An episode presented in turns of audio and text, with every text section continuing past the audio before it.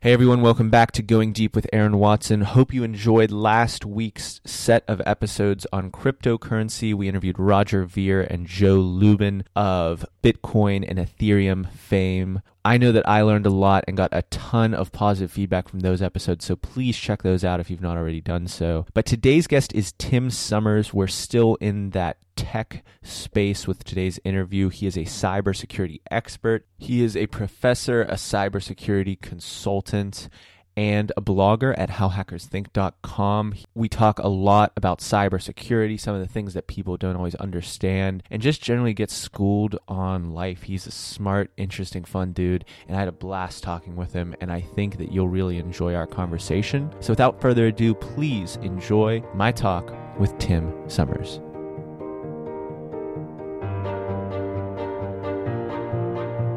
You're listening to Going Deep with Aaron Watson.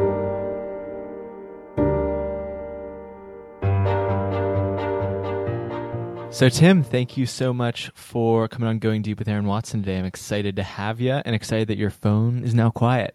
yeah. Aaron, thank you so much for having me. I'm really excited about this. I've been pumped about it for the past few weeks, and I'm glad that we finally got my phone quiet. I must warn you that being here on the university, sometimes ambulances come through the campus. So, so just an FYI. Yeah, and we're recording this on election day, so there's probably a, a slightly higher risk of some shenanigans going on, but hopefully everyone stays calm for at least another 30 minutes or so so that we can have a conversation here. For sure. You, you kind of occupy an interesting collection of titles uh, relative to some of our previous guests. Uh, you're a hacker, you're a professor, and you're a cybersecurity consultant, which is a pretty interesting blend that I'm excited to unpack. And I wanted to start off uh, actually by help having you help me and the audience get a, a, definition of what you believe a hacker to be, what that really means to you, and uh, maybe a little bit about where your interest in that realm started that's that's an absolutely wonderful place to start, Aaron. You won't believe how many times people come to the conversation and they figure, "I know what a hacker is. I'm going to tell you what a hacker is." Uh, uh, so, so really, the interesting thing about hacking is that we like to think about it as being purely about technology when in reality, hacking is really about questioning the way that things are and being willing to be curious enough to try to explore them and really try to get a better understanding of, of, of why things are the way they are. And, and I'll give you a perfect example of that. Let's utilize uh, technology because we're talking about, uh, you know, usually when we think about hackers, we think about technology. Really, uh, the best hackers in the world, the most skilled hackers, usually are folks who really want to take the time to try to understand how the technology works so that they can really get a feel for the, the underpinnings of it. And then they conceive of ways to potentially uh, make those technologies work differently than they were originally intended. Um, and that's why we're starting to see a movement of people using the term hacker or hacking uh, in various areas. You've probably heard of the term biohacking uh, or health hacking. Um, even we've even gotten into the point of of talking about hacking within the context of e-textiles. And so hacking is really a, a term that as a society we're just now starting to unpack. Yeah, I, I think that if you watch, you know, too many movies, you can start to think that the hacker is this person who, you know, brings a brings a gun to a knife fight almost and can kind of just bully his way through any sort of system. But that understanding is a big part of it. And also just, you know, your website's called How Hackers Think. And that idea of connecting human psychology with computer systems really drives home the idea that there's a human behind everything that's being created. And that seems really informative in the multiple areas where you work. Can you talk a little bit about how you help bring that perspective to either teaching your students or working with your clients that you consult with? Sure. Um, so, so I, I, I must start by, you know, informing you and your and your audience that, you know, when I first started uh, down this path, uh, I was 10 years old. It was the first time I'd ever really engaged with computer technology uh, in a in a in a true fashion. And it, it's an interesting story how this started. Um, uh, my mother worked in a hospital, and uh, one of her colleagues uh, took me to uh, the library in the hospital one day. And we sat down in front of this box that was sitting, uh, you know, on a desk in the library. And, and, at this time, you know, the library only had one of these boxes. There really weren't very many of them sitting around. And um, he he typed in some some gibberish and it made these uh, these shapes appear on the screen and, and one of the most prominent of, sh- of the shapes was a was a, uh, a green circle and uh, and and this gentleman said to me he said Tim you should learn this because it's really going to change the future. It's going to change the world. And it was so fascinating to me. It, it, it was it was it just burned into my head. And and I remember going home and, and saying to my mom, you know, mom, I really want one of those boxes, one of those things that was, that's at the hospital, really need one of those. And, um, and, and that was, it was a computer and he wrote some code in basic, which was the gibberish that I saw, right? And, and, and that led me down a really interesting path of wanting to learn about everything I could about computer systems and programming and technology. Um, and I always had a natural proclivity for these things. You know, I, I, was the kid that was always taking things apart and putting them back together and finding new ways for them to operate. Um, but I hadn't uh, applied that. I mean, being so young, I hadn't applied that to uh, computers yet. And, and, where that ended up taking me is an interesting journey. I have always been very interested in people and how people handle different situations in life. And, and I, I was always interested and, and, curious, you know, when it came to people watching and just getting a sense for what the essence of what really made us, you know, uh, made us human. And, um, and so to, to fast forward a little bit, so I, I started out, you know, programming at 10 uh, and learning how the you know kind of computer systems work from that early age. And and then by the time I was 12 I got really into security. And then the question was well you know you learn about these computer systems and and this and this you know code that can make things work. But then the question is well okay you know how do computer systems interact with one another you know how do they do a, a handshake and and say hey this is this is okay you can come and use my files or oh yeah you know let me use that server that you have and and, and thinking about the connection between those computer systems. And that's really where I started to get into um, security. And, and by the time I had reached high school, um, I was really fascinated with it even much more. And, and there really wasn't a legitimate name for the field at that time. Uh, we just called it computer security, and uh, uh, and then that morphed to where we are today with regard to cybersecurity.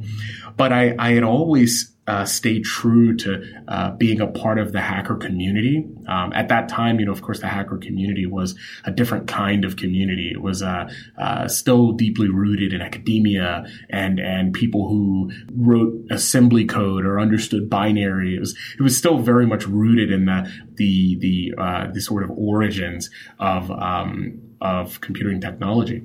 Where did you go to find these fellow hackers? How did you kind of first connect with them? Where did you find them? Yeah, yeah. Well, so I grew up in New York City, and um, uh, the first time I really, actually, I'll tell you something interesting. So I'm telling you about growing up in New York City because the initial thought would be, oh, where there's tons of people there. The very first hacker that I ever met, I never met him personally. We actually met on the phone, and uh, the way that worked is I bought a computer game at the uh, store and I brought it home and I tried to install it.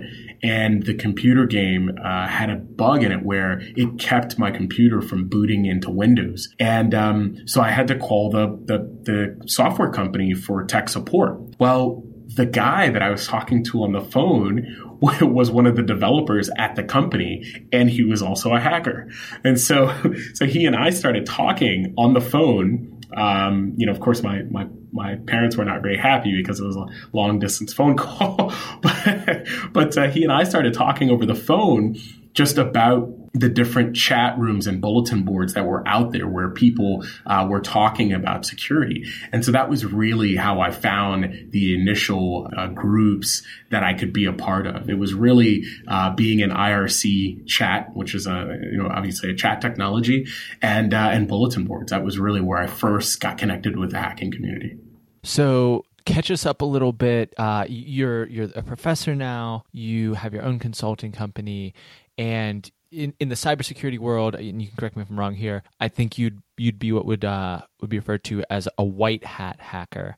And this kind of just continues to get back to it being people behind these systems or people behind yeah. these technological capabilities. You've chosen to go down a route where you're using your expertise, you're using this this knowledge that you've gained over years of years of interest and study to help organizations to teach students how do you how do you kind of bring that ethos and bring that that framework to clients or to students who might not be as familiar with that line of thinking? Yeah. Well the the, the first thing is is really uh, when i started out um, I, I didn't start out as a as a white hat, I really started out just as a curious kid, and then kind of because of um, uh, at the time we didn't really have a concept of white hats uh, and and black hats so much.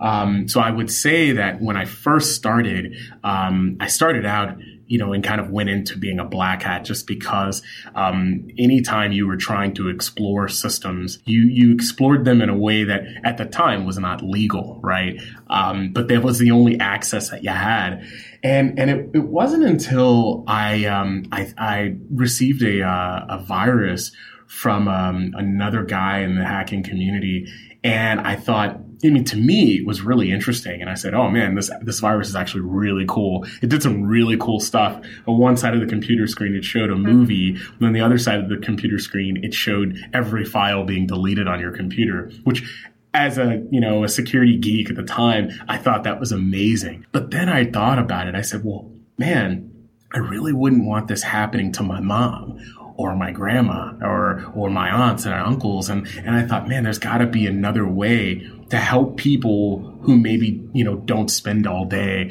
you know being involved with these different uh, these different groups and technologies and so that led me down the path of really wanting to find out how I could provide value. How could I uh, help others in in understanding this this massive world that existed virtually?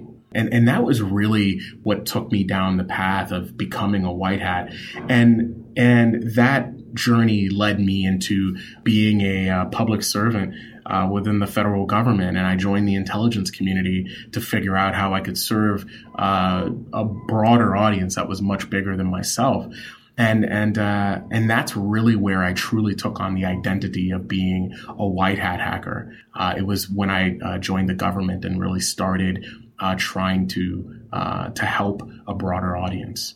And I think there's a really interesting union there. I, I, at least know for a lot of young people who kind of whether they want to go down an entrepreneurial route or they just know they want to go down a path that they want to help others and be a value of others. That's a key part of the mindset. You have to be looking for those arenas where you can deliver value. But that's also built upon a well developed and established skill set that in some way differentiates you and is the actual toolkit through which you get to deliver that value. Because I, I don't know, I feel right. like I see whether it's a Facebook post or a blog post or something where, you know, well intentioned people are saying, I'm just focused on delivering value right now and doing for others. And that, that's a key part of it. But I think it's also really important to acknowledge that you had developed a lot of skills during your time and that and that's what you were able to leverage to really provide that value to others yes um, and if you want to just continue to go on a little bit more about the consulting and, and just what the kind of next steps were after that. Yeah yeah. Actually it um if there's a theme within uh, my work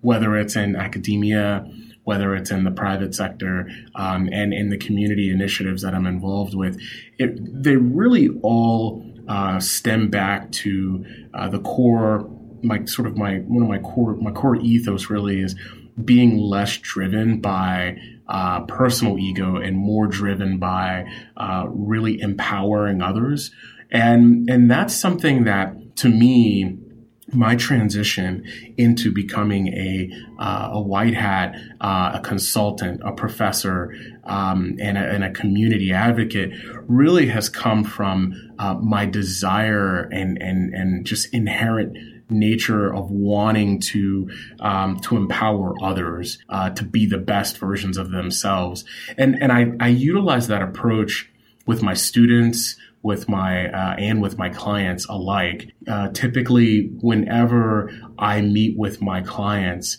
or with my students, I always start with the question of what's in it for you, um, and and I find that that really helps get the conversation going. You know, if it's a client, then the question is, well, what's, you know, this is what's in it, what's in it for you with regard to this conversation. Um, and the same thing with my students, even when I do a syllabus for my classes, I usually like to provide a value proposition for the students, and I invite them to to uh, to want to add on to that value proposition. But this is where we can start. This is where the value for you is going to be, um, and and that's proven to be a very instrumental component um, in terms of my own measures of uh, of success. I think in life we we look for various measures of success. And there are many folks who like to measure that, measure that based on um, how much uh, uh, monetary uh, reward they've received or um, how much how much uh, uh, accolades they receive, um, and so. But success is really one of those things that I like to measure based on valuable partnerships. Um, and in, in some places, um, and, and my good friend Larry Joya uh, likes to refer to that as being connections. And and so even though Larry and I are in very different industries, um, you know, I, I find that it's it's kind of the the lens of which we look at the world is is very important with our outlook on life. I could not agree more, and I think that uh, regular listeners will be well aware of Larry's touch and his impact towards that end. Um, so that's that's obviously something that we love to talk about on this show. And I also, before we have to kind of move into the the last phase here, would be remiss if we didn't talk about wiki breach as well and this kind of acknowledgement of for the white hats that are out there there may also be the black hats who are kind of performing actions that earned that moniker, but that you are active in in kind of tracking and providing valuable information for with your social venture Wiki Breach, which shares information about cyber breaches that happen and some of the companies that are targeted. So I kind of had two questions around sure. that, Tim. Sure. Um, in terms of, of, of providing this value, val- valuable information for others, how challenging is it to make the information digestible? I was reading through some of them, and it seems like it can be a very short announcement of, you know, it appears logins and passwords have been breached here and that's you know then just a couple sources cited. Um, is that ever a challenge to make it digestible for folks? And then simultaneously how this is this is so funny because it, it's election day and I, am still clearly affected by all the uh, political nonsense that's been going on recently. But there's you know people have called it like the post fact world or this idea that um, people can kind of like turn a lie into like a talking point or a truth through just sheer repetition. And I'm curious how much of a factor that is in these cybersecurity breaches because it seems like with the underlying technology, it seems like there's got to be kind of a at some point a cut and dry record or result of what happened. Like it, it these these passwords were or were not compromised. Um, I'm just curious a little bit more about quite honestly just how that works as someone who doesn't really completely understand it. Yeah, yeah. No, thank you so much for asking about WikiBreach. It's it's something that I'm very uh, passionate about. You know, you'll find this uh, interesting. The way that WikiBreach was was created, I was at a coffee shop and I had a phone call with uh, one of my business partners in Chicago, and um, uh, WikiLeaks had just released some information and I said to him, I said, you know, it's so interesting. We've got WikiLeaks and, and they're releasing all of this information about, um, you know, about private emails and whatnot. And, and, uh, and I said, you know, the really interesting thing is that there's no place for the public to go and find out about breaches, cyber breaches that may have happened and that may impact them. And uh, and he's he was so surprised. He said, "Are you serious?" And so he took he, he said, "I'm going to call you back." So he got off the phone with me, and over the next couple of hours, he spent time looking for sites where you could go and learn about breaches. And and there really are uh, there are a few personal blogs where you can go and learn about breaches. I think the the most um, uh, popular one is the one from Brian Craig, Krebs, who's a journalist. Um, but it's it's it's really more so Brian's investigative journalism is really why you go to to his site. But there really is no site where the same way we see the news, you can find out about uh, about breaches and then look and see if those breaches impact you. And so um, he calls me back and he says, "You're absolutely right." There's no place to go. So what do people do right now? And how do they find out if their data has been breached? And I told them, I said, well, the only way they find out is if the company sends you uh, either an email or there's a notification, a press release that's put out, and it makes it to the news. And so I said, you know what? I'm going to create this site and an hour later wikibreach was born so so the, the the entire point of wikibreach from that conversation was how do we provide a public service where people can actually find out, hey, this breach happened today. You know, how does this impact me? And um, so the first thing I did is I, is I created some web crawlers that would essentially just search the web looking for cyber breaches whenever they happened. And as soon as they happened, I would receive an email and then I'd go through it, I'd validate it, and then I would go on to WikiBreach and post the notification there. And so you're right. The way I started the site was by posting these little bite-sized announcements of what was going on and providing sources. And it's, it's, it's the site as it is today is still the same on the background. Um, so we've been around, the site's been around for a couple of months, but in the background, we're actually building an entirely new platform, uh, which, which will operate quite a bit, uh, quite a bit differently, but with the same, staying true to the core message. Um, so WikiBreach is one of those things that we've decided that, you know, how can we provide value to the public by informing them of places and, and when and where their data may have been lost? And that's really the true um, intent behind it. And your question about how tough it is, how complicated it is to share that information is so spot on. It is so incredibly hard to share with folks about cyber breaches without getting too much into the technical weeds. And, and that's really what we're trying to do with WikiBreach. It's to still provide them with that information asset, but without giving them uh, information overload. It also seems like something that, you know, it, it, you see it in, in so many industries, the corporations might, or whoever, whoever it's happened to are incentivized to maybe not release that information immediately. Uh, not always in the sense to cover it up, but they're also trying to figure out what happened.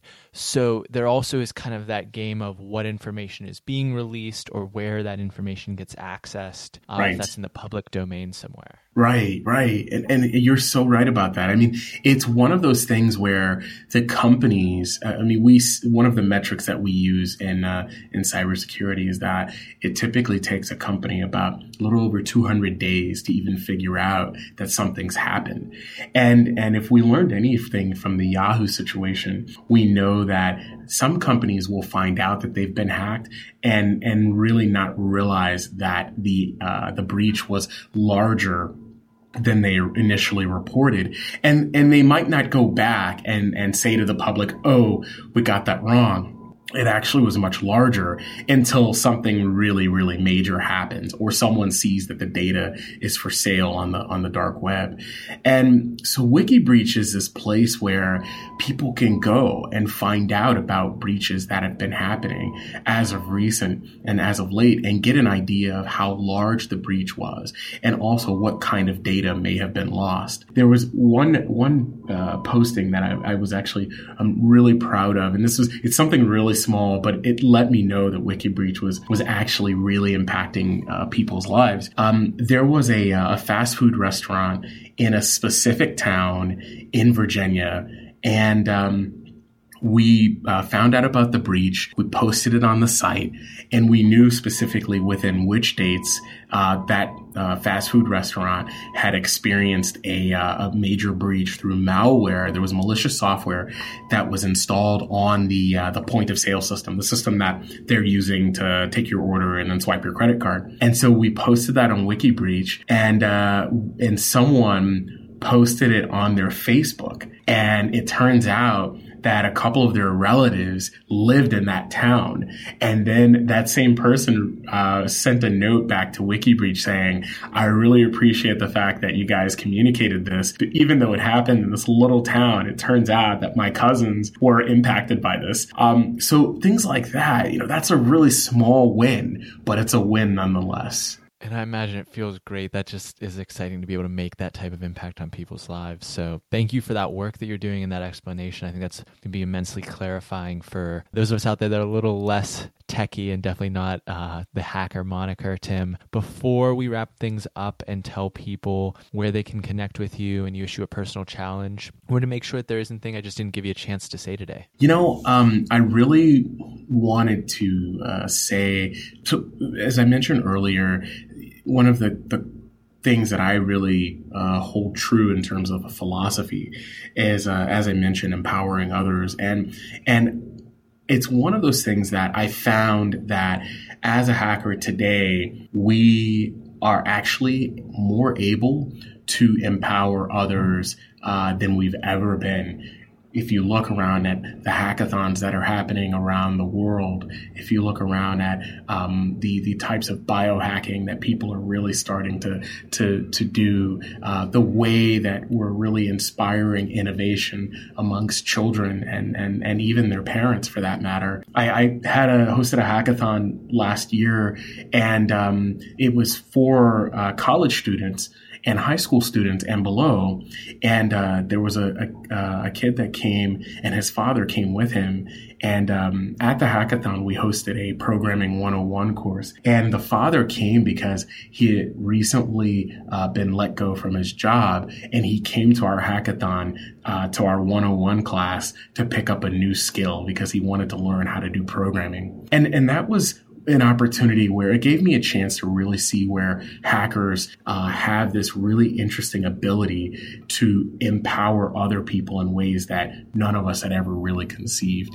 And so to really um, a kind of an ending note for me is uh, I'd like to encourage uh, your audience that when they hear a person identify as being a hacker, um, whether they're a tech hacker, whether they're uh, you know a tech hacker like myself or a biohacker or, or whatever kind of hacker they are, think about them as being a, a source of empowerment. And, and so that's really kind of what I wanted to, to share here. Uh, because as you know, Aaron, typically when people think of hackers, they think of something malicious and they think of someone who is, is seeking to exploit the system. And so I want to share the opposite side where there's also a lot of room for uh, value being provided and empowerment of, of others in society. I love it, and I could not agree more. I think another little nugget in there that I can just unpack real quickly as well is that notion of you know the, the, this older gentleman who's learning a new skill, perhaps maybe having to change careers or industries. He's not going to become uh, most likely like an elite hacker. He, he's at the disadvantage of not being digitally native and, and just by nature of trying to learn things when you're a little bit older uh, can sometimes be a little bit more difficult to make the same rate of progress or just have the same yes. tail for that learning. Yes. But there are opportunities and there are jobs available to people with that maybe eight week course or, right. or 16 week course. We have a program here in Pittsburgh where it's, it's a kind of a basic 101 computer science. I think it's a 12 week boot camp, if I remember correctly. And those people are getting placed into jobs, entry level, low level jobs but there is work to be done for people with that basic skill set. So I think that's just another thing to reiterate for people out there who, who may be facing a, an industry change or a loss of job, uh, not thinking that they have to go and get the four year degree. Not to, not to sell you short. I know you're a professor. No, no, college, I, I agree that, with that you 100%. out there. Yeah, yeah, no, Aaron, I agree with you 100%. Because the way that I thought about it was that you know, perhaps this gentleman's uh, core skill set is in, is in another field, another industry. Just the instruction that we were able to give him in applying uh, technologies like programming or, uh, you know, tech skills like programming, that might be another way for him to augment his core skill set. Um, and that in and of itself, you know, adds to his uniqueness. And so that was something that I, I found really, really um, uh, empowering, even for him. And, and even at the end, you know, he came up to us and he said, I really am so happy that uh, you guys were able to provide this for free. And and and Aaron, you know, it made me so excited that in uh, in 2015, my company, in some way, shape, or form, we educated over a thousand people and taught them how to uh, hack or or how to uh, uh, do programming um, from scratch. And that was something I'm I'm really proud of to this day. And and you should be. I've got a big smile on my face, and uh, am inspired by that work uh, and and the education that you're doing, Tim. So thank you so much for coming on the show and educating us a little bit. If we want to be further educated, learn more about you, and connect in the digital world, where are the coordinates that we can direct people towards? Definitely. You can find me on most social media um, at How Hackers Think.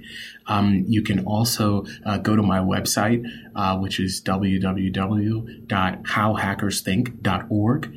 And, um, and you can keep up with my research and, uh, uh and the initiatives that uh, we have going on uh, through those different outlets. Cool. We'll be sure to link to all of that in the show notes at goingdeepwithaaron.com slash podcast, the place to find the show notes for this and every episode of the show. But as we do at the end every time, Tim, I'm excited to give you the mic a final time to take it away with your personal challenge for the audience. Definitely.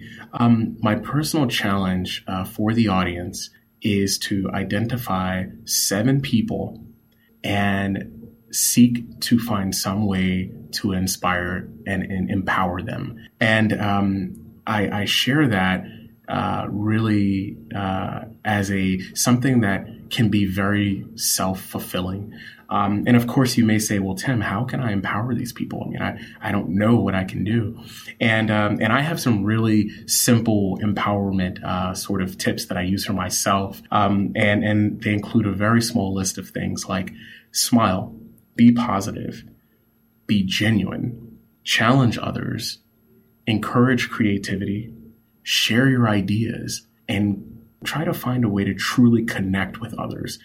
And so, my challenge to you is to identify seven people. They can be people that you feel very close to, or they could be absolute strangers. One of the ways that I challenge myself is through asking how I can empower absolute strangers. And I really want to encourage the audience to do the same. I absolutely love it. And I think that this squarely falls under the category of ones that you can hear and you can kind of nod your head and you can say, that's great. Or you can actually grab the reins and go do it yourself. So I just want to reiterate the point firmly to everyone out there listening take this challenge and see what comes of it. Sounds like it has had a tremendous impact on Tim. Uh, I'm excited to try it, and I hope that you will as well. Uh, Tim, thank you so much for that challenge, and thank you again so much for sharing your time with us today. Thank you so much for having me, Aaron. Uh, this has been absolutely wonderful experience. Thanks again.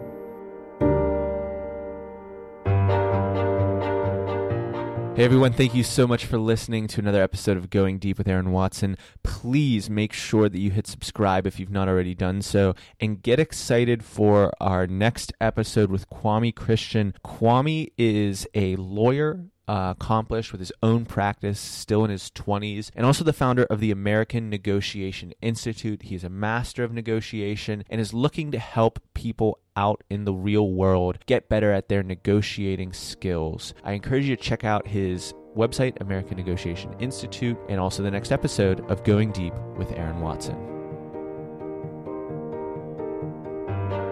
Thanks for listening. Connect with Aaron on Twitter and Instagram at Aaron Watson 59.